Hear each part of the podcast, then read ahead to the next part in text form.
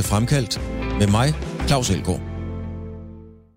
John Faxe Jensen vil altid blive husket for at være ham, der ramte den lige røven og gjorde Danmark til europamestre i fodbold. Men John Faxe er også manden bag en af de mest bemærkelsesværdige præstationer i al dansk idræt, nemlig Herfølges danske mesterskab i fodbold. Her fortæller John Faxe om, hvordan det gik til, om hvordan han psykologisk gik til spillerne, og hvordan det umulige rent faktisk pludselig blev til virkelighed. John Faxe fortæller også om dengang Englands og Arsenals anfører knaldede ham en losing få minutter inden en kamp. Alt sammen fordi John Faxe Jensen er gæst i Fremkaldt. John, inden vi skal snakke om øh, have følge og EM og ting og sager, så vil jeg gerne lige høre, hvad laver du egentlig i dag? Der har sådan været lidt, øh, jeg vil ikke sige stille om dig, men, øh, men øh, du har valgt den diskrete vej. Hvad, hvad laver du egentlig i fodbold? Jamen, jeg er jo stadig inde i, i, i fodboldmiljøet. Øh, jeg har stiftet mit eget konsulentfirma, hvor at jeg øh, rådgiver unge fodboldspillere med at forhåbentlig få en god kar- karriere. Mm. Øh, så har jeg lavet noget konsulentarbejde for Arsenal. Primært er det scouting. Ud at finde nogle talenter til akademiet over i Arsenal. Så det er det, jeg går rundt og laver. Og det må man sige... Øh, jeg troede egentlig, jeg skulle øh, se mindre fodbold, jo ældre jeg blev. Men jeg ser meget mere fodbold, end jeg nogensinde har gjort. Man hører tit, John, om, omkring det her øh, scouting-begreb, men, men jeg tror, og jeg er en af dem, der ikke helt ved, hvad det egentlig indebærer. Altså, hvad, altså går du ud og ser Brøndshøj, tænkt eksempel, eller, eller FC Køln, og så melder du tilbage til Arsenal og siger, her der er noget, der er interessant, eller sender de der ud og siger, kig lige på ham, eller hvordan foregår sådan noget? Jamen, det foregår begge dele. Altså, Arsenal har måske fået at vide af en eller anden øh, agent eller agentfirma, de har en anden dygtig spiller et eller andet sted nede i Holland eller Portugal for eksempel. Mm-hmm. Og så siger de, jamen John, kan du lige tage ned, og så øh, kigge på ham, og så lave en rapport på ham. Nogle gange så er jeg måske også ude og se nogle kampe, hvor ja, man ser på en spiller, man finder så en anden spiller, hvor man synes, at det, som du siger, kunne være Brøndshøj, eller altså, Øhm, og så, så laver man en rapport til sig selv til at starte med, og så ser man ham en 3-4 kampe, før man egentlig finder ud af, at han har noget potentiale til at måske at uh, komme langt. Mm. Og så meddeler man det til Arsenal for eksempel. Når man gør, arbejder med sådan noget, hvor, hvor mange gange ser man en spiller? Fordi du ved jo bedre end nogen, at, at alle spillere på det niveau har jo en kamp, hvor Per Petersen scorer fire mål i en landskamp. Alle spillere har jo den dag, hvor alt lykkes. Og det kan jo være lige den dag, du ser ham. Hvor mange kampe ser man ind i en spiller, før man ligesom tænker, okay? Uh, jamen, der er ikke nogen decideret antal på det, men øh, som regel, så vil jeg sige, så skal man øh, følge ham i hvert fald minimum en sæson.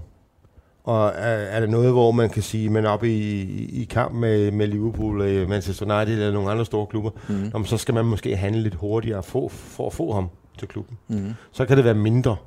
Øh, men man skal i hvert fald se ham en hel del gange. Øh, så man kan se øh, hans niveau, og hvor højt det er. Så det er ikke bare sådan en elevator, som går op og ned. Ikke? Øh, han skal have et stabilt niveau, og så skal han have noget af det der potentiale talent i sig, i forhold til den position, vi nu er scoute på, om det er angreb eller forsvarsspiller. Mm-hmm. Øhm, så der er mange ting, og øh, der er også mange øh, programmer, man skal gå igennem, for at han ligesom tigger alle bokse. Og så er det, man siger, okay, så lad os trykke på knappen og henvende os til, til klubben eller til agentbureauet. Hvor meget kigger I på, på, øhm, på det, vi kalder sådan bundniveauet? Fordi som sagt, der er jo spillere, hvor det hele bare lykkes den dag. Der selv for eksempel, når du havde en, en lortekamp, så var du stadigvæk noget værd for holdet. Det vil jeg påstå, det var Brian Sten Nielsen og Jens Jørgen Bertelsen. Måske også på de dårlige dage kunne man stadigvæk byde ind med noget. Hvor meget betyder bundniveauet, når du kigger? Er helt vildt. Og det er som jeg sagde, det er, når man ser det måske, lad os sige, 10 kampe, så er det vigtigt, at man i alle de kampe kan se, at øh, han har noget potentiale, som skiller sig ud af alle de andre. Selvom måske han ikke spillet en god kamp, så har han et bundniveau, som siger, okay, det er i hvert fald noget, vi kan sige, det er meget, meget vigtigt, hvis man skal spille i en, i en stor klub som Arsenal. Mm. Øh, at bundniveauet, det skal være til stede. For det, som du siger, man kan godt ramme den, den lige røven en enkelt kamp måske, og så, øh, og så bliver man solgt. Men øh, men sådan er det ikke, sådan er det ikke mere, vil jeg sige. Øhm, og, og dengang, at, at Arsenal, kan man sige, hentede mig til klubben, det var jo også over en længere periode, de har set mig. Det var ikke kun på grund af, at jeg scorede de mål i finalen. Mm. Øhm, de havde scouter, og Josh Graham havde set øh, en del kampe til mig. Og så sagde han, at nu skal vi ligesom finde ud af, om vi skal købe John eller ej, og så kom han til slutrunden og skulle øh, bedømme mig der. Og bedømme dig der simpelthen. Og så selvfølgelig tror jeg selvfølgelig også, ligesom prikken over i det, det var selvfølgelig, at jeg ramte den i, i røven i, i finalen. Nu siger du det selv, fordi man kan ikke undgå at sige det, det der med at ramme den lige i røven. Øhm, hvordan er det, John, at, at det er meget af dit uh, prædikat, dit, uh, din, uh, dit eftermæle, det er jo det, som man, man siger om dig. Du ramte den lige i røven, John Faxe. Øhm, hvordan, hvordan har du det med det? Helt fantastisk. Ja. Helt vildt. øh, og det øh, også fordi, at øh, den sætning er jo, er jo mere eller mindre kommet ind i det danske sprog på alle mulige måder. Det er sandt. Det er jo, det er jo ikke kun, øh, når man spiller en fodboldkamp, og, og man rammer bolden rigtigt, eller man vinder. Det kan også godt være i, i ludo, eller bordtennis, eller noget helt andet, eller mm. øh, på, på den daglige kontorgang, øh, hvis man har solgt et eller andet, og jamen, så, oh, den ramte jeg lige i røven. Ikke? Altså det, så det er sådan et, hvor man siger, okay, det har haft stor betydning for mange danskere. Mm-hmm. Øh, det har haft sindssygt stor betydning for det danske landshold i finalen i det 19. minut. Øh, og jeg siger altid ud til min foredrag, øh, og jeg har, tror også, jeg har nævnt det i min bog, mm-hmm. at det mål, det er, er det bedste mål nogensinde, der er scoret i dansk fodbolds historie. Ja. Mener du så det vigtigste eller det bedste? Øh, det bedste, øh, det var ikke saksespark, det var ikke helt oppe i hjørnet, men det var betydningen af det. Mm. Fordi betydningen af det mål ændrer fuldstændig den her fodboldkamp. Fordi hvis man går tilbage og kigger på de første 18 minutter, der var vi godt nok på hele Claus. Det kan man roligt sige. altså, havde vi ikke haft Schmeichel nede i målet med otte arme og, ja. og, og, og kenguru afsæt med hans fødder, øhm, og vi var kommet bagud 1-0, så ja. havde vi tabt den her finale 5-0. Ja. Uh, vi følte virkelig, at vi havde tunge ben, ja. og det havde vi. Mm. Tyskerne havde læst på lektien, øhm, og gik simpelthen bare ud og, og kørte os midt over. Mm. Så der sker der, at jeg rammer den, øhm, og, og vi scorer målet. Så kan du næsten spørge alle spillere, der var på banen. Det ændrede noget i deres krop. Mm. Lige pludselig selv Brian Lam sagde, jamen, lige pludselig så kunne jeg jo takle. Altså, jeg løb meget hurtigere. Store Larsen sagde, at jeg kunne næsten slet ikke mærke græsset, fordi jeg fløj hen over græsset. Mm. Øh, og det, så det ændrer hele attituden i vores krop og vores hjerne, at nu kan vi sgu vinde den her finale. Mm. Mm. Så derfor synes jeg, at det her det er det mest betydningsfulde og det ændrer fuldstændig en fodboldkamp. Ja, jeg har rejst rundt med og blevet interviewet mange gange, og så har jeg faktisk sagt, at det var mig, du sagde det til i 92, altså jeg ramte den lige i røven. Og da vi så skulle mødes, så kom jeg til at tænke over det, så kom jeg faktisk i tvivl. Var, og nu spørger jeg lige dig, John, var det mig, du sagde det til, eller hvem sagde du det egentlig til i interviewet? Jeg kan ikke rigtig huske, hvem direkte det var til Claus. uh, det kan godt være, det havde været til dig.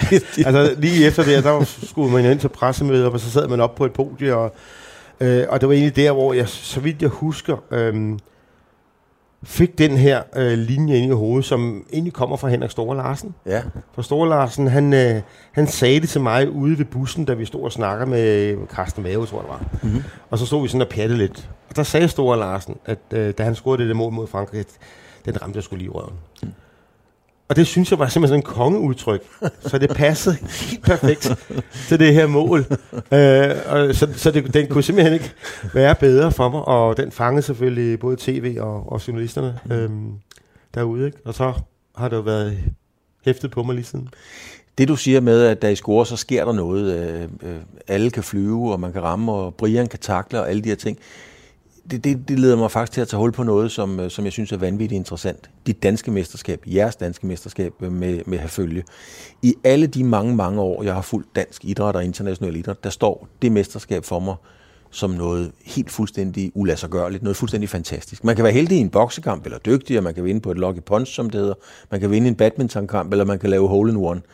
Men hele forløbet dernede, øh, og jeg ved godt, at du kan skrive bøger om det, John, men, men hvad er det, der sker der, altså, allerførst, lad os starte med, hvordan pokker lander du i følge? Ja, hvordan landede jeg der? Ja, det, øh, det var nok min, øh, min kammerat. Øh, Frank skyld. Han var fætter til Kenneth. Mm-hmm. Øh, Frank har, har også været i, i Brøndby IF, både som direktør og bestyrelsen, men øh, på det tidspunkt, der øh, var jeg i gang med nogle kontraktforlængelser med, med Per Bjergård, om, øh, om at blive i, i Brøndby. Mm-hmm. Det eneste betingelse, jeg egentlig havde dengang, det var, at jeg kunne godt tænke mig at prøve at være træner, og se det lidt sådan lidt udefra. Og så kunne det måske være sådan som assistenttræner, eller som anden assistent, men være en del af trænerteamet. Mm. Det kunne Per Bjergård og Brøndby ikke love mig, øh, fordi man ved jo selvfølgelig ikke, hvem der bliver træner, og øh, hvis man skal have en ny træner, og der kommer nogen, og han tager nogle assistenter med, så, så det kunne det ikke love mig. Det kunne jeg ikke forstå dengang. Så jeg blev sådan lidt sur over det, og så, øhm, og så ringede Frank til Kenneth og sagde, prøv lige at ringe til John. Og så ringede Kenneth til mig, og så tog vi en kop kaffe, og jeg var sådan rimelig hurtigt sådan, okay, det kunne være spændende. Det er måske, øh, øh, du har måske et eller to år tilbage som, som spiller, men det kan måske være de næste 20 år i din karriere som træner. Mm. Så hvorfor ikke springe ud i det? Og det gjorde jeg så. Men, men det var jo ikke, altså med, med din profil og den du er og så videre, så kan man sige, så er der måske nogen, der har tænkt, at han skal sigte lidt højere end med alt respekt for at have følge. Havde du set noget i holdet? Havde du en fornemmelse af, at der var mere potentiale i dem, eller var det bare fordi, det var dem, der var der? Uh, jeg tror først og fremmest, var, så var det, at man kunne få et tilbud som træner. Ja. Uh, er det så lige at have følge? Uh, havde ikke noget at gøre med, at jeg havde set dem og kunne se noget potentiale i, at det, de var nogle dygtige uh, fodboldspillere.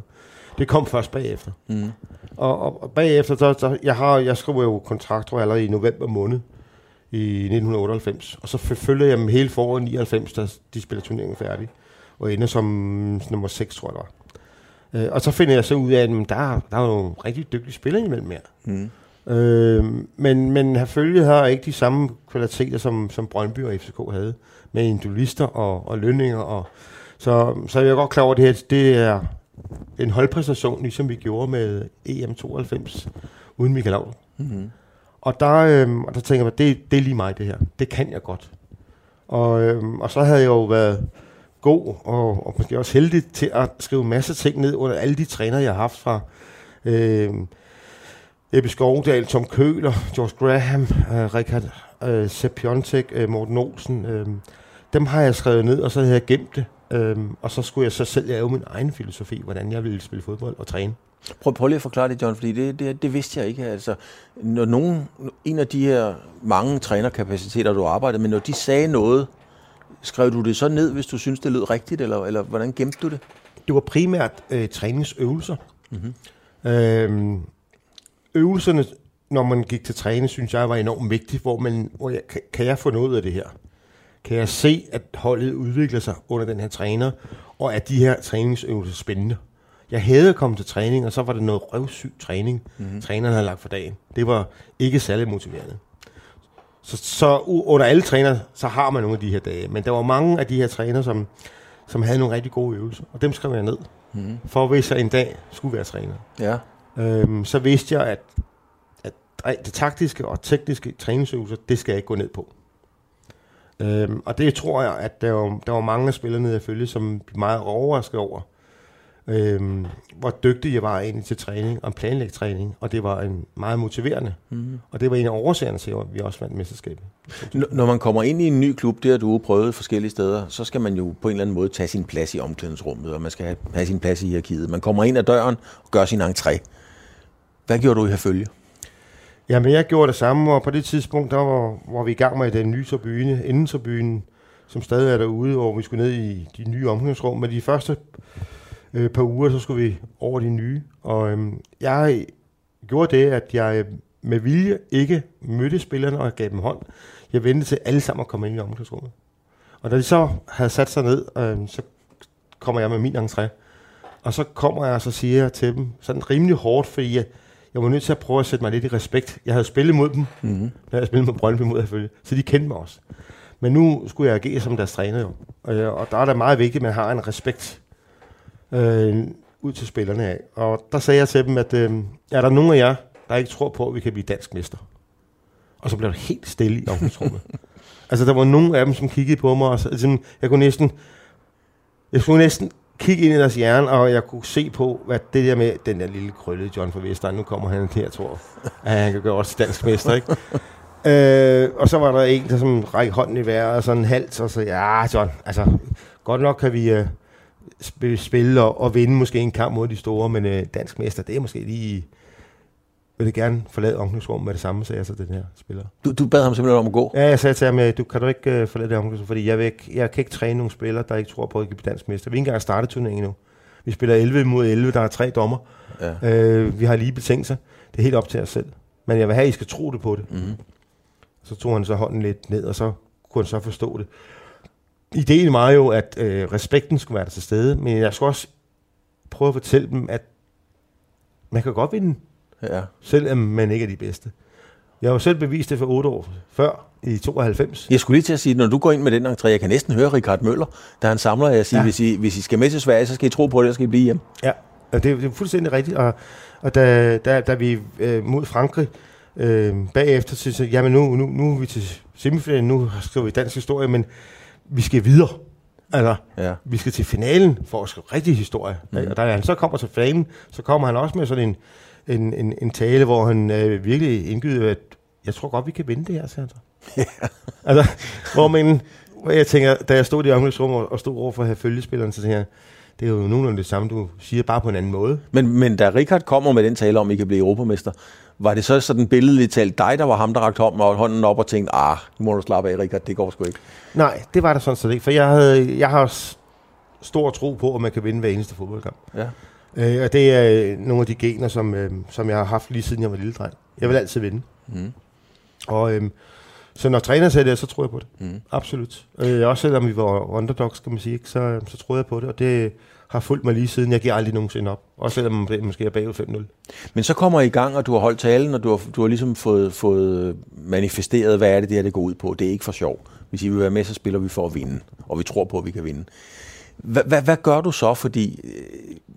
Hvordan, hvordan sætter du dem op til at blive i den tanke? Fordi en ting er, at man får adrenalinen på, banket ind. Du har selv fået en på lampen af, af Tony Adams lige inden en kamp, ikke? altså, den kan vi vende tilbage Ja, til. det kan vi. Men er det den samme effekt, du bruger der i virkeligheden? Jamen det er det, og, og, og hvordan kan man så... Øh, spillerne skal jo kunne tro på det her, mm. og gennem sejre, så tror man mere på det. Mm-hmm. Så jeg havde med vilje øh, valgt fem træningskampe, inden vi gik i gang med turneringen i, i juli måned. Og det var fem overkommelige øh, modstandere, som var i, i, jeg tror det var en, en lavere række eller to. For så vidste jeg, kunne vi gå ud og vinde dem der, og, og det system, jeg nu vil spille, Mm. at, at det kunne fungere, så ville de måske tro meget hurtigt på det. Øhm, så vi vandt alle de her fem kampe. Inklusiv med det, så har jeg så lavet en, øh, en, øh, en overraskelsetur, kan man sige. Øhm, jeg tror, det var den sidste, øh, det var den sidste træningskamp, vi skulle spille på Følge Stadion en torsdag, hvor jeg så sagt, øh, når vi er færdige med den, så tager vi ud til Valø Slot og spiser en frokost. Mm. Det var 28 grader. Ja. Øh, og så tager vi på træningslejr i tre dage, øh, hvor vi skal have sovepose med og en luftmadras. Og de troede, vi skulle ned til Tyskland og Hamburg. ja. Så de var færdige med den her kamp, og jeg har tæsket dem igennem hele ugen. Da vi så øh, er færdige øh, efter kampen her, og så går de op i bussen, og så kører de øh, ud af Gamle Køge Landevej. Og lige pludselig så hopper der sådan 10 soldater ud foran bussen. Og ryger op i bussen, og kaster spillerne ud af bussen, og, og river tøjet af dem, og så de står helt nøgen. Ja. Og så siger de så, at øh, de næste tre dage, der skal I på en overlevelsestur, hvor I bliver havlet igennem rent fysisk. Mentalt først og fremmest. ja. For der kunne jeg finde ud af, hvem er leder på det her hold.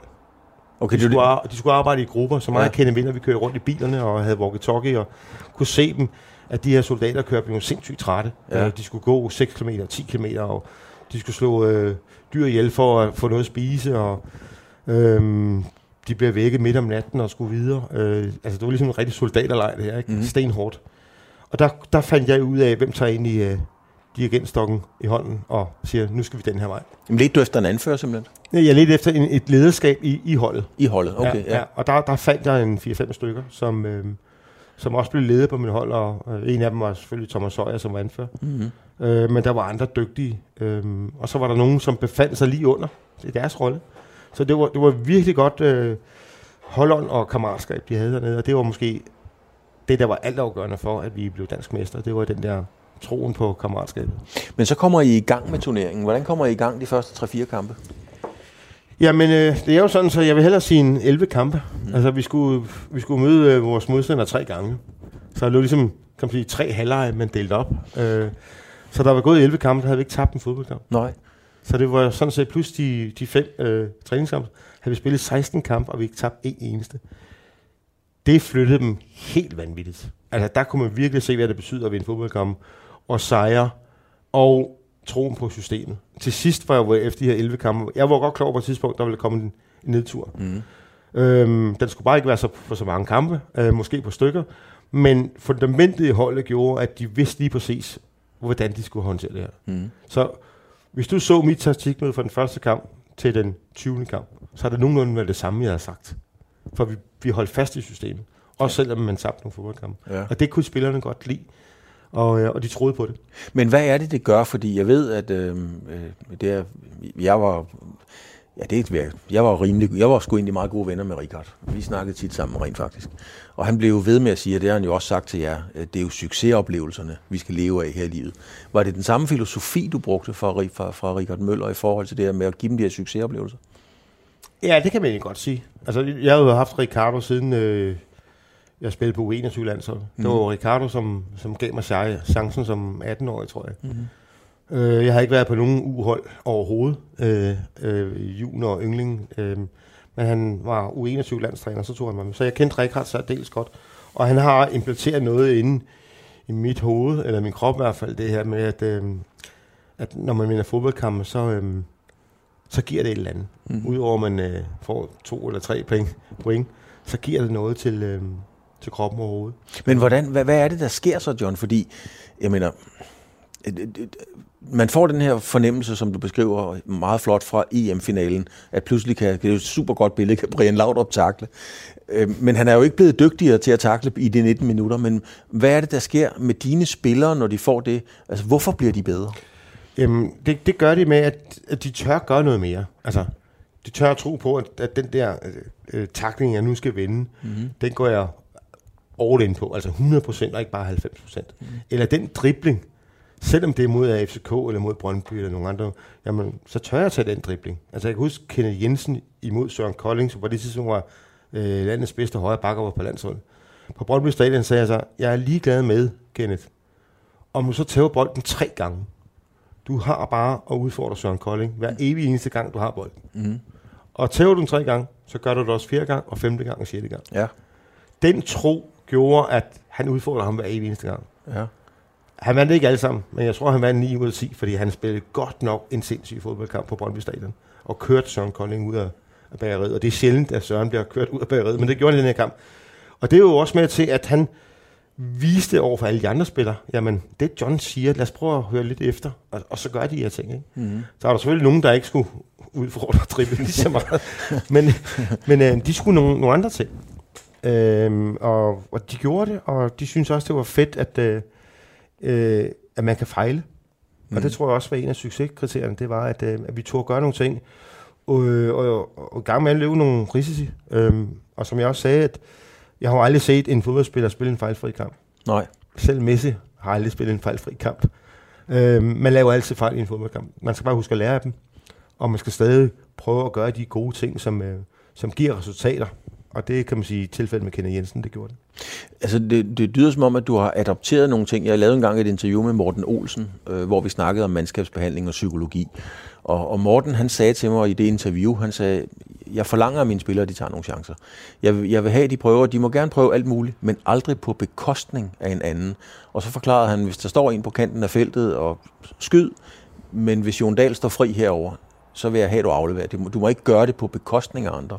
Øhm, og, og det kan være rigtigt eller forkert, men har du også brugt sådan, har du adopteret mange ting fra, fra de forskellige?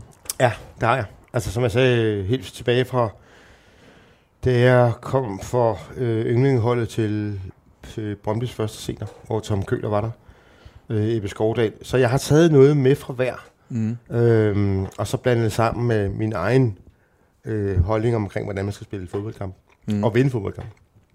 Og det er det her med, at glæden øh, med at spille fodbold, det er sindssygt vigtigt i min filosofi. Øh, fordi glæden gør, at du tør gøre nogle ting. Øh, glæden med, at du bliver bedre, det er også, når du kommer til træning, så glæder du dig til at komme. Og den har jeg jo helt, helt tilbage fra min morfar og, og min far og min onkel. Det var det der, at man kom ned i skolegården. Og så glæder man sig til at smide skoletasken, så gå ned og spille fire timer, inden man skal til træning. Mm-hmm. Den glæde skal du også have, når du spiller seniorfodbold. Ja, fordi jeg har tit undret mig over, når jeg har været ude og interviewe øh, fodboldspillere, og jeg har jo interviewet nogen, der har vundet, og lige så mange, der har tabt, fordi det gør man jo. Og så har jeg øh, altid undret mig over, når de siger, jamen vi var ikke rigtig klar.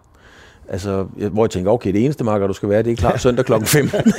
det eneste liv går ud på for dig, det er at være klar søndag kl. 15. Så det er jo en rigtig lang undskyldning at sige, at vi ja. var ikke rigtig klar. Ja. Men det, jeg mener med John, det er, det, mange gange så ser jeg sådan, jeg mangler at se den der glæde over at være så privilegeret at kunne spille for en masse mennesker om søndagen. Øh, hvordan reagerer du på de spillere, som ikke har den udstråling? Ja, det er jo igen, altså det er jo forskelligt fra menneske til menneske, hvordan man håndterer øh, nogle situationer, hvor lige pludselig så står man foran 50.000 mennesker. Mm.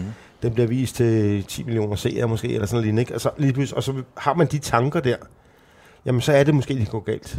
Så man skal hele tiden have forbillede med, at jamen, nu skal jeg ud, og så skal jeg prøve at vinde mod nogle af de allerbedste, og jeg skal gøre alt, hvad jeg kan for at vinde den takling, eller sparke til den kugle på det tidspunkt.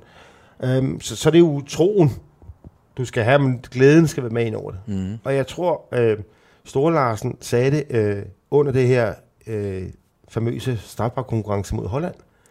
Der sagde han, jamen allerede inden vi, inden vi går i gang, så var jeg overbevist om, den her, den vinder vi. Ja. Fordi alt det pres, der var fra midterlinjen og ned til pletten, og inden man skulle sparke, og målmanden kom ud og lavede alle mulige øh, øh, det mentale spil ja. i, over for Flemming Poulsen for eksempel. Ja, men, ja, i den grad. Ja, som stod sammen, jamen, jeg tænkte slet ikke på alle de der tilskuere. Jeg tænkte slet ikke på, at hvad nu hvis jeg brænder. For han var overbevist om, at han scorede. Mm. Han var overbevist om, at alle ville score. Ja. Og det er jo det, der gør, at, at når man begynder at have, have tanker om, at uh, hvad nu hvis jeg brænder, eller uh, ja, det her, det, jamen, man må jo ikke brænde, ikke? Altså, så, så brænder du måske. Og den, øh, den havde de her fem skytter, ikke? De, de var iskolde, og de, ligesom om, jamen, det, det er bare strafspark. Det skal bare ned spark. Altså. Men kunne du implementere det? Kunne du få midtbanen i have følge til at, at have den samme tanke, når de gik på banen mod Brøndby eller AGF, eller ja. hvem de gik på banen mod? Ja, helt, altså, og specielt midtbanen var jo motoren, kan man sige, på mit hold. Mm. Øhm, fordi det var dem, som skulle også kæmpe røven ud af bukserne, når det gik dårligt, og ligesom dem, der skulle vinde det måske. Mm. Men det var også dem, som jeg skulle have med til at implementere, hvordan vi ville spille øh, i løbet af de 90 minutter. Og, øhm, og der havde Thomas Sara Høj og øh, Jesper Heide og, og Jens Madsen og Tommy Skram øh, inde på midtbanen. Ikke? Og, øhm, og de var jo nogle rutinerede nogen. Øhm, og de gik forrest. Og ja. de havde en tro på, at når jeg spillede mod, hvem det nu er fra FCK eller Brøndby, som var topholden på det tidspunkt, jamen så skal jeg være bedre end ham der. Mm. Hver evig gang. Det var ikke sådan, at de havde frygt. Nu skal jeg fandme ind og vise, at dem der, de står ikke her følge i boldklub. Og det kunne jeg se på dem, når de spillede. Og derfor var det meget nemt for mig egentlig at være spillende træner. Det skal man også lige huske. Mm-hmm. Jeg var ikke bare en træner, jeg skulle også spille. Ja, ja. Og så, øh, og hvordan gør jeg det? Jamen, så sagde jeg, at, at, at det, hvor jeg havde set selvfølgelig kikse lidt, det var måske i, i slutningen af en fodboldkamp, hvor de ofte satte point til, og modstanderne score. Så tænkte jeg, med min rutine, så passer det fint. De sidste 20-25 minutter, så sætter du dig selv ind, John. Ja. Og der kunne jeg gøre en forskel, for der var jeg rimelig frisk. Ja. Øh, og det passede måske også på det tidspunkt, at jeg kun kunne spille 25 minutter. Men øh, der, der gik jeg så ind og hjalp ja. øh, spillerne derinde, fordi der var de trætte, ikke? Og havde måske ikke de sidste 10 procent, og dem hjalp dem så med, da de kom ind. Men efterhånden, som det skrider frem, altså vi har jo set uh, masser af fodboldhold, det er du også, der, der bliver bange for at tabe, altså AGF og Vejle og så videre. Man kan se på holdene, de er bange for at tabe den her kamp. Men, men lige pludselig kan man jo også i sport blive bange for at vinde. Og I vinder og vinder. Øh, blev I bange for at vinde? Ja, det gjorde vi. Ja. Øh, det er et rigtig godt spørgsmål, Claus, det der, fordi det var lige præcis det, som gjorde, at jeg skulle træde lidt i karakter. Øh, vi førte jo øh, syv point i, i vinterpausen. Præcis. Øh, og så henter Brøndby os sådan rimelig hurtigt. Og mm.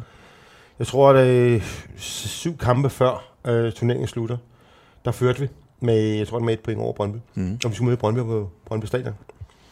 Og vi bliver kørt ud af bageriet til 5-0 på det tidspunkt kunne jeg godt se på spillerne i omklædningsrummet, også ude på banen, at den attitude, jeg har set i, ja, i, i 25 kampe, øhm, den var der ikke mere. Det var ligesom, de var udbrændt. Mm. Og da Brøndby så scorer 4-5-0, så kunne jeg godt se, det er sgu ikke godt det her. Nu tæver vi sgu det her mesterskab. Øhm, og det var måske deres allerstørste chance. Så jeg gik ind og så sagde ikke så meget til dem. Det var bare at glemme den her kamp, men så op i bussen, og så øhm, kørte vi ud og kørte landevej. Og så kan jeg huske, så stoppede jeg bussen.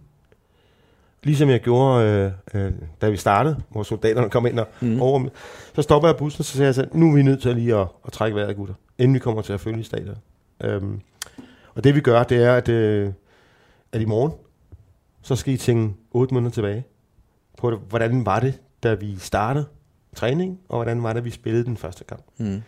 Men mest af alt, hvordan er det, I har været til træning? Fordi nu galt det om at få den der glæde og troen tilbage. Ja. Så jeg sagde, nu glemmer vi alt om den her fodboldkamp. Øhm, vi har fået en røvfuld, ja, Brøndby ligger nummer et. Men jeg er sikker på, at hvis vi kommer med den attitude og den glæde i morgen, og går ud og viser det under træningen. Så tager vi ikke en fodboldkamp til sidst, og så bliver vi dansk mester. Og så begyndte de sådan, okay, han har sagt nogle gode ting, og han har også haft ret i mange af tingene. Ja. Skulle, kunne godt være, at vi lige skulle høre på ham igen, den Mhm. lille krøllede her. og så kom det dagen efter, og jeg har aldrig nogensinde set, Claus, en træning, der var så motiverende og så glædefuldt, som de der gutter gjorde det. Altså, det var ligesom om, at vi har slået Brøndby 5-0. Så så træningen ud. Og der var nogle journalister, og jeg tror også, et tv-hold var ude, og de siger også, siger, man, er det dem, der tabte 5-0 i går? Mm. Altså, er det rigtigt, at de tabte 5-0 til Brøndby og har mistet mesterskabet? Så ja, det er rigtigt. Men nu er det dem, der kommer til at vinde. Fordi hvis de agerer sådan fra nu af, til vi er slut, så tager vi ikke en fodbold. Men hvor kommer det der fra, John? Fordi at, øh, uden på nogen måde, men, men jeg tror ikke, at folk opfatter dig som fodboldspiller, som, altså, som person, som den store psykolog. Altså det er ikke det første, man tænker, når man siger Faxe, om han er psykologisk meget stærk, men det er du jo. Ja. Hvor kommer det fra? Jamen, det kommer jo fra den her vindermentalitet. Øhm, og jeg har selv prøvet det på, på min egen krop, og, og har lært det også igennem andre fodboldspillere, mm. som har været verdensstjerner. Dennis Bergkamp for eksempel, Ja. da jeg var i Arsenal. Han kom jo, og hvor han så lige pludselig efter træningen, så, så tager han sådan en, en, en 30-40 bolde, hvor han tager mig til side. John, kan du ikke lige spille den op til mig? Øh, for jeg skal lige lave en afslutningstræning. Helt alene. Mm. Og så stod Ian Wright og nogle andre, de stod og kiggede på mig og sagde, hvad, hvad fanden laver ham der? og det, det gjorde så lige pludselig, at den næste uge, så lavede Ian Wright det samme. Ja. Og det implementerer for mig til at sige, okay, det kan også godt være, at jeg skulle prøve at lave nogle diagonale afleveringer, mm. som sidder lige i skabet, selvom jeg kunne det. Men spark på mål, for eksempel. Mm. Øhm, og, og, og det har jeg så taget med øhm, fra, øhm, til min trænergærning og gjort til nogle af spillerne selv. Mm. Øh, og det har haft en effekt. Øh, og det kan man sige, det er jo noget, noget psykologisk på, at, at man tror på, at, øh, at man godt kan for eksempel score et mål, eller i hvert fald når situationen opstår i kampen, så kommer han ind på automatik. Mm. Altså sparker han over det lange hjørne, som Dennis Bergkamp altid gjorde. Så har man altid gjort, at der, der skulle smidt den over nogle gange. Ja. det Og, og sige. den der, det mål, øh, hvis du kan huske det, han lavede mod Newcastle på Newcastle Stadion, hvor bolden bliver spillet op til ham, og han ryggen til målet. Det kan jeg godt huske. Hvor han så ligesom, ligesom han laver sådan et backspin på en golf, Ja. ja. og så suser han den rundt om til højre, og så løber han den anden vej under ja. Modstanderen. du tro, jeg kan huske? Den har jeg stået sammen med Dennis Bergkamp og gjort 100 gange. Ja. Hvor det var mig, der spillede den op til ham, og så lavede han den her. Ja. Uden nogen modstander på. Ja. Og da jeg, jeg var ikke i klubben på det tidspunkt, så sad jeg derhjemme. Da jeg så den der, så var det ligesom alle hårene rejste sig på mig. For at sige, den der, det er ikke en tilfældighed. Det har han gjort 100 gange. Ja, den er indstuderet. Ja. Men er du god til, John, altså, fordi igen, på den måde, du spillede fodbold på, øhm, altså, det var jo meget kontant. Altså selv Roy Keane siger, fucking good tackle, JJ. altså, der skal sgu noget til, før Roy Keane han siger sådan noget. Ja, det er det. øhm, så, så, så, så, så, jeg tror, mange forbinder dig med sådan, øh, når jamen, så takler man også uden for banen, altså inden for rimelighedens grænser. Men er du god til at læse mennesker? Ja, det synes jeg. Det er, jeg synes, det er min force. Ja. Ikke kun fodboldspiller, men generelt mennesker. Mm. Øhm, kan, kan jeg godt være god til at sige, jamen de har den fasong, eller de har den humor, eller de generer det, eller de er højråbende. Eller, altså det, det synes jeg er- har været god til, og det er jo også, har jeg også benyttet mig af, både som træner, men selv også som spiller inde på banen. Ja. Når jeg kunne se, at øh, en, en modstander var øh, måske psykisk ramt, eller nu, så kunne jeg gå lidt mere til ham, også verbalt. Ja. Eller en dommer for eksempel. Jeg vidste nogenlunde, hvordan jeg skulle snakke til dommer. Nogle gange gik jeg så også over stregen. Øh, og så var der nogle dommer, man slet ikke kunne snakke til på den samme måde. Mm. Men de skulle måske nøses lidt mm. og blive Men- men- for, ikke? Så Men det, de mennesker, John, der har den øh, egenskab at, at, at kunne læse folk, det er ofte sådan nogle meget fintfølende mennesker, sådan lidt øh, sensitive mennesker. Og du er jo eksponent for noget vanvittigt kraftfuldt. Ja, men jeg er også sensitiv, Claus. Jeg kan også godt tude over en en Okay. lille ting. Ja. Øhm, jamen det er rigtigt, men det er, jo den, det er jo den måde, folk ser på en, og hvordan jeg har været som fodboldspiller. Mm-hmm. Og det er jo, øh, man kan sige, det er jo, det er jo helt vanvittigt, øh, når jeg fortæller det her, at, at som ungdomsspiller, så spillede jeg jo næsten ligesom Michael Laudrup eller Messi.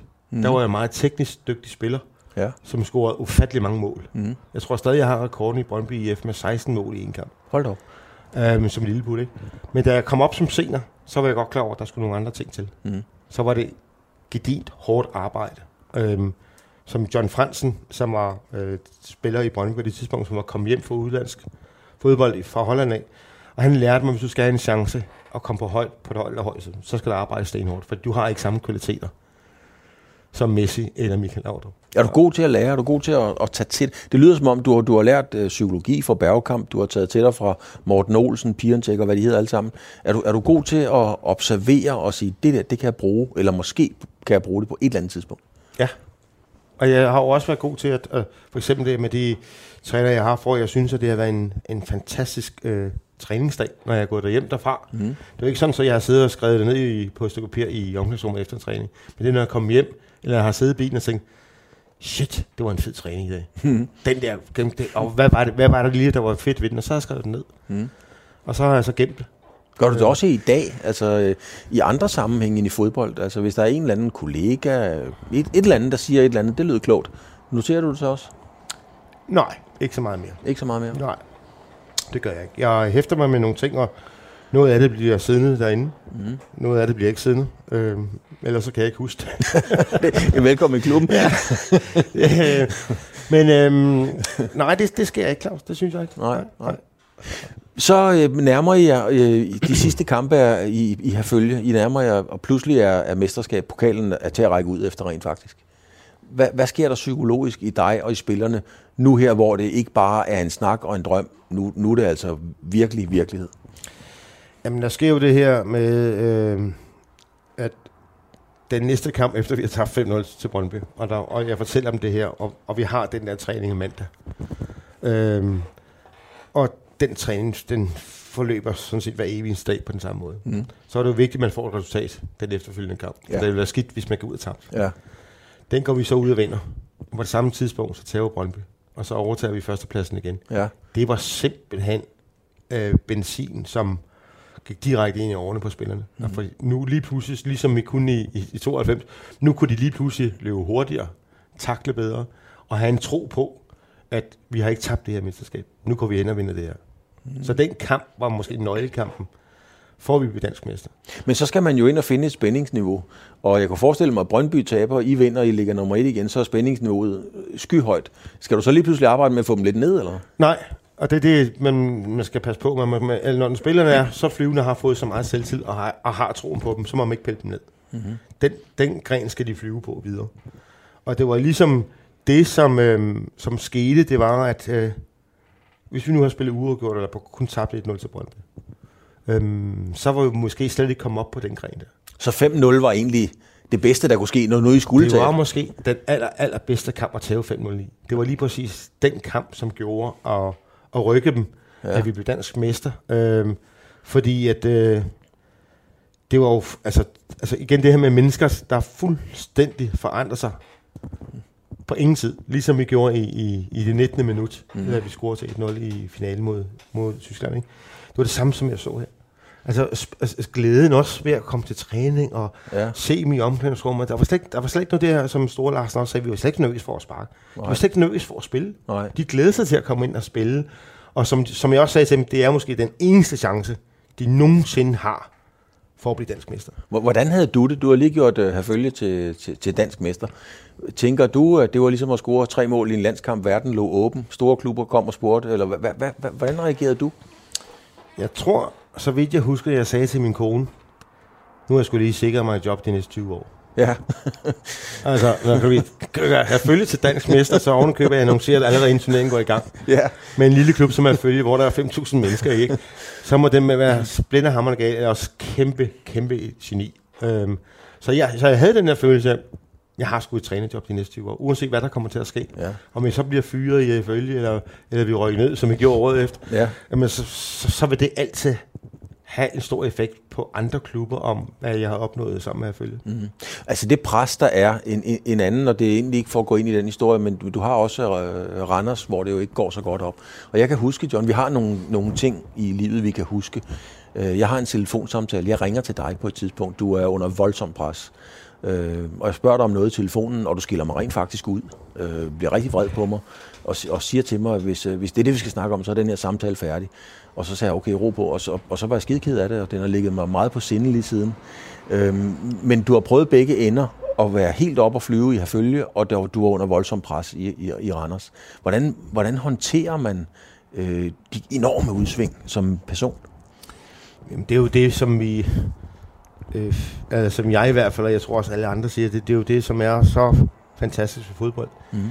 Du kan ikke, øh, du kan ikke forudse, hvad der kommer til at ske. Øh, selvom du tror, at man er på den rigtige gren, og, og så er der måske en far lige rundt om hjørnet. Øhm, og det har jeg jo lært fra, ja, fra min spillerkarriere og mit allerførste job øh, i, i Herfølge, og så hele vejen igennem til det sidste. Og, øhm, og jo, man kommer under pres, som, øhm, som er rigtig modbydeligt. Altså, det gør rigtig ondt, og det er jo følelserne, som kommer i spil her. Mm. Fordi øh, øh, man ser jo i, i, i tv, eller i aviserne, eller på de sociale medier, at øh, der er nogen, der ikke kan lide en. Mm. Og det er det, som jeg synes, det gjorde ondt på mig. Øhm, Altså, det blev personligt. Ja, altså jeg synes ikke, det var så personligt, men det der med, at du er en dårlig træner, og du, du kan ikke træne, og altså, du er ikke forberedt. Altså, og det var lige præcis sådan nogle ting, hvor jeg synes, de, det aner de ikke noget om. Fordi jeg var vel forberedt, og hvis du spørger øh, spillerne i, i Randers, Mm. så synes de, det, at det var en fed træning. Mm.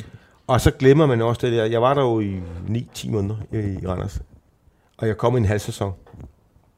De første 6 måneder var jo helt fantastisk, Mm. hvor vi bliver nummer 5. Klubbens bedste resultat nogensinde i Superligaen på Det er rigtigt, ja. tidspunkt. ja. det er rigtigt. Så det glemmer man lidt. Så de første seks måneder, synes jeg egentlig var en succes. Mm. Og vi fik, fik bygget nogle ting op, og så sker der nogle ting, øh, kan man sige, på kontorgangene, øh, hvor vi ikke får de spillere, som øh, vi skulle have. Og så spiller vi 11 kampe, og så bliver jeg fyret. Mm. De 11 kampe fik vi kun to point. Så det kom ikke som et chok for mig. Nej. Det gjorde det ikke. Øh, Jeg var godt, men jo længere vi kommer hen, og vi ikke har vundet, så var jeg godt klar over, at jeg er under pres, og jeg godt kan få et papir i hånden dagen efter. Mm. Men så længe jeg selv kunne kigge mig selv i spejlet og sige, har jeg gjort alt, hvad jeg kunne? Har du prøvet at lave om på systemet? Har du prøvet at skifte nogle spillere ind? Jeg satte målmanden af kæmpe stor. Øh, Jeg gjorde andre ting. Vi, vi lavede om på systemet. Bare for, at jeg har i hvert fald gjort, hvad jeg kunne. Ja, ja. Så ja. jeg ikke bare kører ud af det samme og det samme system. Eller andet. Mm. Øhm, så det var jeg egentlig glad for, at jeg gjorde. Mm. Men når, når man har prøvet, John, øh, fra den ene ende af skalaen til den anden, kan man sige, for Randers at have følge, har det så, øh, har, har det så gjort, at, at du tænker, nu har jeg været der, nu, nu er det slut, spurgt på en anden måde, skal du være træner igen? Jeg vil ikke udelukke det. Nej. Men, øh, men, men det skal være noget specielt, fordi jeg har jo prøvet øh, alt i Danmark, kan man sige. Mm. Øh, dansk mester med Brøndby og, og, og Herfølge. Har vundet to pokaltitler som, som træner. Jeg har trænet i første division, jeg har trænet i anden division. Øh, det var min sidste job med fra Marmar, som jeg byggede op fra bunden af i, i røven anden division, og så blev det i første divisionshold, inden jeg sagde stop derude efter fire år. Mm. Så jeg har prøvet det hele. Skulle det være noget, hvor man siger, okay, så kunne jeg måske godt tænke mig at være træner i USA Mm. som er et- noget helt andet. En helt anden form for fodbold, men mentaliteten derover er, synes jeg, helt fantastisk. De har jo et vindergen, som er jo helt vanvittigt. Øhm, det, det fysiske, det mentale, det, det har de fuldstændig styr på. Måske det taktiske, der man har de nogle mangler. Ja. Men også øh, fodbolden derovre, synes jeg, bliver bedre og bedre og bedre.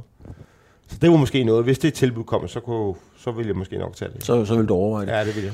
Hvad synes du, John, om, øh, skal, hvad skal vi kalde det hjemme med trænerkarusellen? Altså, når der, når der er et ledigt job i en, i en klub, stadigvæk er det jo de samme navne, der bliver hævet frem. Altså, så er det Troels Bæk, og så er det to gange Ove Christensen og Pedersen, og ja, Ja. Viggo kommer vel ikke frem mere, vel? Men, Hej, skal man aldrig sige. man skal aldrig sige aldrig, vel?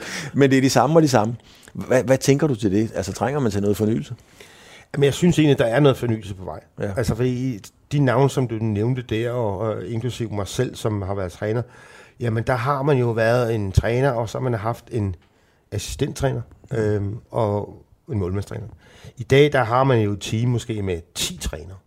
Mm. Så den er jo lavet lidt om, så, så man har en, en gruppe af mennesker, mentalcoach, øh, alle mulige andre ting, øh, angrebstræner, og, øh, og så sidder man og snakker og planlægger om, hvad man skal gøre.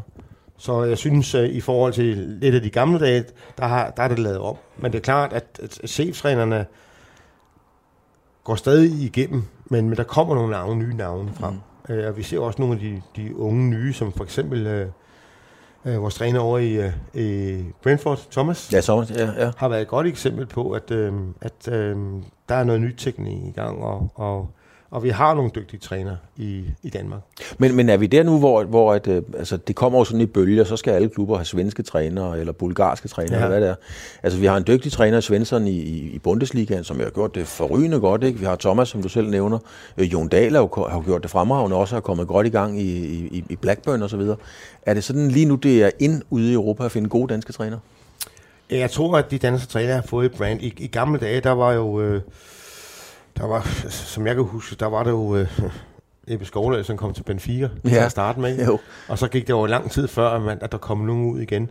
Men nu har man, som du siger, nu har, der, nu har man fået mange. Og jeg tror også, det har været en tendens til, at, at dem, som har kan man sige, lavet forarbejdet før med, at, at der har været nogle navne, som Morten Olsen og Michael Lauder, som er kommet ud. Øhm, der har man fundet ud af, at de er jo egentlig dygtige deroppe i Skandinavien. Og det er heller ikke kun danske, der har også været mange svenske træner, som er, mm. har været ude. Øhm, så derfor tror jeg, at man, man har fået øje for, at, øh, at den kan man sige, udvikling, men også uddannelse, som trænerne går igennem heroppe i Danmark, den er god. Det er, Det er den. Altså, vi er, vi er, altså på det taktiske område, så er vi rigtig dygtige i Danmark. Øhm, og så har Julemand jo vist vejen ja, til, og ham også jo i den grad jo. til, hvordan man øh, i lille Danmark godt kan begå sig med de Ja, helt store. ja. Ja. Ikke? Og det tror jeg, de danske træner, Thomas har vist det i Brentford, Mm. øh, Svensson, som du siger, i Tyskland. Så, så vi har nogle trænere, som kan begå sig med, med, med det allerbedste. Mm. Øhm, og jeg tror også, der kommer flere øh, undervejs. Jeg har lige en, øh, en, en øh, vi har brugt, øh, åh, vi, har, vi har allerede brugt tre kvarter faktisk, det er jo helt vildt. Øh, jeg lå lige en cliffhanger øh, hænge derude. Du fik ind på skallen af Tony Adams. Du er altså nødt til at fortælle historien, fordi ellers så bliver den jo bare uforløst. ja, og det var, det var, kan man sige, det var også en af, af, grundene til, at jeg, at jeg lavede en bog. Øh, og det var jo nemlig det her med, at øh, den dag jeg øh, skal gå på pension, så, øh, så kunne jeg godt tænke mig at fortælle alle de historier, jeg har oplevet. Mm. Øh, både på min krop og, og, og, og lavet med mine medspillere. Øh, og øh, og der, øh, der kommer til den konklusion, når jeg skal på pension, så, så laver jeg den. Men så sagde min kammerat Frank der, John, hvad nu, hvis vi aldrig får den historie? Så ville det være hammerende ærgerligt. Og så gik jeg i gang med bogen for to år siden. Og bogen skulle være røverhistorier fra mm. omklædningsrummet eller fra på banen af, som aldrig blev fortalt før. Og en af historierne, det var jo min debut øh, på Highbury øh, med Arsenal efter 92. Øh, triumfen der. Der, øh, der kom vi op i omklædningsrummet, og man skulle komme, dengang skulle man have jakkesæt og slips på. Mm. Og dengang der var et omklædningsrum, hvor der var nummer 1 til nummer 11. Man havde ikke 47 eller 93 på ryggen mere. Det var 1 til 11. Og så havde vi to udskiftningsspillere, de havde nummer 12 og 13. Og jeg havde nummer 7. Og ved siden af nummer 7, der er selvfølgelig 6 og 8. Og nummer 6, det var uh, The Skipper, Tony Adams. Og nummer 8, det var Ian Wright. Ja, det er en right, ja. De to største på holdet. Dem sad jeg lige med det. Så jeg var sådan lidt starfucked at sidde der. Ikke? Øh, og- og Tony, han, øh, da jeg kommer ind i omklædningsrummet med jakkesæt og, og skal til at klæde om, der sidder han i jakkesæt med en kop te og en småkage. Og så regner jeg jo med, fordi han er vores anfører, han vil hjælpe mig lidt og give mig lidt en pep talk, selvom jeg var ældre end ham. Mm. Jeg var 27, han var 25. Og så øh, siger han ikke et ord til mig, og vi går ud og varmer op, og øh, Tony kommer et kvarter efter og løber bare ud på midten og strækker ryggen, og så løber ind igen og vinker til publikum. og jeg tænker, det var da godt nok mærkeligt, ham der er vores anfører. Og så kommer han ind, og så sidder han og kunne hjælpe med på samme måde med ben over kors og, og sin te og sin småkage. Godt nok har han øh, støvler og skinner og bukser, og, men en t-shirt. Og de her trøjer hænger på knæen. øh, og så rejser han sig op, og så tager han øh, den her trøje hen over hovedet, og så slår han på, på logoet tre gange. Og så, øh, så sidder jeg jo lige ned til højre for ham, og så kigger han på mig. Og så glemmer jeg aldrig den følelse, det var, at han, øh, han råbte ind i hovedet, samtidig med, at han gav mig en ordentlig flad. Og sagde, Altså, han slår hårdt. Ja, han slog hårdt. Det Ja. var ikke bare sådan en lille venskabelig klap. Det var et ordentligt smask, som man, man kunne mærke. Ja. Og sagde, come on JJ. og så løb han rundt i hele omklædningsrummet og hæv og flåede. Men den eneste, der fik en losing, det var mig. og jeg kan huske, at jeg går ned og spille tunnelen og tænker, jeg, jeg går sådan med hånden og tænker, "S- har han lige givet mig en ordentlig, ordentlig øretæv? og jeg føler, der sidder garanteret fem fingre på kinden, ikke? Altså, sådan ja. følte det. Ja, Men al min nervøsitet, den forsvandt. Den, den forsvandt. det var simpelthen væk. Ja. Ja. Øh, men sådan var han jo. Altså, han, han gjorde mange, øh, mange ting, som øh, var, var helt sindssygt. Som, øh, Tony var jo ikke en gudsbenået fodboldspiller, men han var en gudsbenået benået anfører og Ja. en leder, Ja. som jeg lærte rigtig meget af. Ja. Har du kontakt med ham den dag? Ja, ja, ja, ja. ja. Der var jo på et tidspunkt, at, øh, at øh, Tony Adams han var i snak med, med Brøndby IF og Jan Bæk. Jeg kan godt huske, jeg tænkte nok, du havde haft en finger med i det. Ja, fordi jeg skulle være assistenttræner sammen med Tony. Ja. Han bad mig om, at jeg skulle være assistenttræner. Ja. Så vi var i langt forløb, og jeg troede egentlig, at, øh, at vi skulle have job. Ja. Hvor tæt Øh. var, hvor, altså det er jo en kæmpe ting. Hvor, hvor tæt var man egentlig på den der? Og det var meget tæt. Nå, det var det. Ja, jeg tror, det var imellem Tony eller også øh, Sorninger. Ja. Ja. Det nu blev, ikke? Ja, Øh, det var meget tæt på. Det var det. okay. Det er, det er fordi... Det var sådan min følelse. Om det så Ja. har Ja, ja, ja. ja. rigtigt, det ved jeg ikke. Det nej, nej, men det er din følelse, at, sige at det var meget tæt på. Ja, det føler jeg virkelig. Fordi det var over flere måneder, det her. ja. At man var i dialog og strategi og planlægning og det hele. Ja. Det var det. Absolut så. John, en del af programmet, det hedder jo Fremkaldt, og det er fordi, jeg tager et billede af min gæst. Og det er sådan set kun dig og mig, der får det at se. Men, men øh, nu tager jeg lige et billede her. Og det, det handler om billedet her, John, det er egentlig ikke så meget... Hvordan kan vi tage et billede der? Det kan vi... Måske kunne vi. Det er ikke så meget, øh, hvordan du, øh, du ser ud. Det kan jeg fortælle. Du ligner dig selv. Du har hovedtelefoner på. En øh, polo. Er det en polo, du har på der? Ja. Ja. Knappet op i halsen. Og, øh, og sidder jo og ser tilfreds ud. Øh, hvor er Faxe henne i livet på det billede lige nu og her, i forhold til, hvor du måske troede, du ville være for 10 år siden? Ja, men skal man sk- beskrive billedet lidt her øh, til lytterne, Mm. så, øh, så er der en, der smiler. Øh, både med munden, Ja, men også med øjnene. i høj grad. Og det er sådan, som jeg har det. Mm. Jeg er et sted, hvor jeg synes, at jeg selv kan bestemme øh, en hel del øh, om mit eget liv i forhold til øh, mit arbejde, i forhold til, hvad jeg gerne vil. Øh, øh, jeg er også blevet morfar, Mm. øh, og, og skal være det for tredje gang her lige om måneds tid. Mm. Så jeg er øh, et rigtig godt sted. Jeg kan ikke beklage mig. Det kan jeg ikke. Jeg har det fantastisk godt. Mm. Altså i balance og... Ja, absolut. Jeg er ikke... Øh, jeg har ikke nogen skavanker. Jo, selvfølgelig knæ og ankler er selvfølgelig rusten og skal skiftes ud måske Ja. om 10 år, ikke? Men jeg har, jeg har ikke nogen sygdom. Jeg, øh, jeg er sund og rask og øh, måske lidt overvægtig. Men øh, Mm. det er vi som regel nogle gange, når vi kommer op omkring øh, midt i 50'erne. Så- Sådan kan det være. Men, men også karrieremæssigt, altså vil du gerne, øh, altså vil du gerne have siddet i en stor klub i dag, måske som sportschef, det kunne være i Arsenal, altså på det niveau, havde du haft sådan nogle ambitioner tidligere, eller? Ja, altså øh, ligesom man havde nogle drømme, der man må spille, og man godt kunne Ja. tænke sig at spille for nogle store klubber. Og jeg fik jo muligheden i både i Hamburg og i Arsenal, eller nogle store ligaer. Øh, og det havde jeg også som træner, da jeg nu havde øh, fundet ud af, at jeg godt kunne finde ud af at være at træner. Øh, fra starten af at have følge af, jamen, så havde man også nogle målsætninger over, det kunne jeg godt tænke mig. Mm. da Michael kom til Brøndby, jeg godt komme, tænke mig at komme til udlandet, og så kom jeg til udlandet i Getafe, og jeg fik også muligheden i, Blackburn Rovers som assistentmanager. Så jo, man har jo haft nogle tanker om det, men øhm, de sidste 5-6 år, der har jeg ikke gået med de tanker overhovedet. Øhm, og man kan sige, det sidste job, jeg havde, det var i fra Amager, øh, hvor de nye ejere øh, øh, ville have en samtale med mig, hvor Ole Bjur var sportsdirektør. Mm.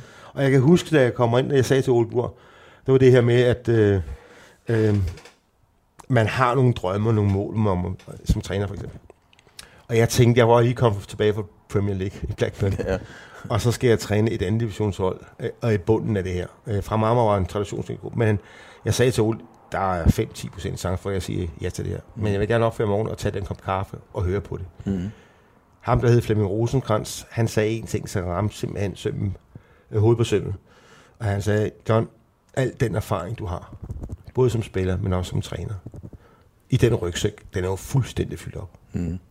Hvad skal du da gøre med den? Og der tænker jeg, ja, hvad fanden skal jeg gøre med den? Hvad kan jeg bruge den til? Jeg kan bruge den til at bygge selv en fodboldklub op fra bunden af, hvor jeg selv får lov til at bestemme. Det gjorde jeg så, og det lykkes. Øhm, jeg kan selv nu også få lov til at bestemme, hvad jeg gerne vil med mit eget liv, og hvad jeg gerne vil arbejde med. Det er nogenlunde det samme. Så jeg vil sige, de sidste er 6, 7, 8 år måske, der har jeg været sådan meget taknemmelig for, om, øh, at jeg selv kan bestemme, hvordan øh, til, tilværelse skal være.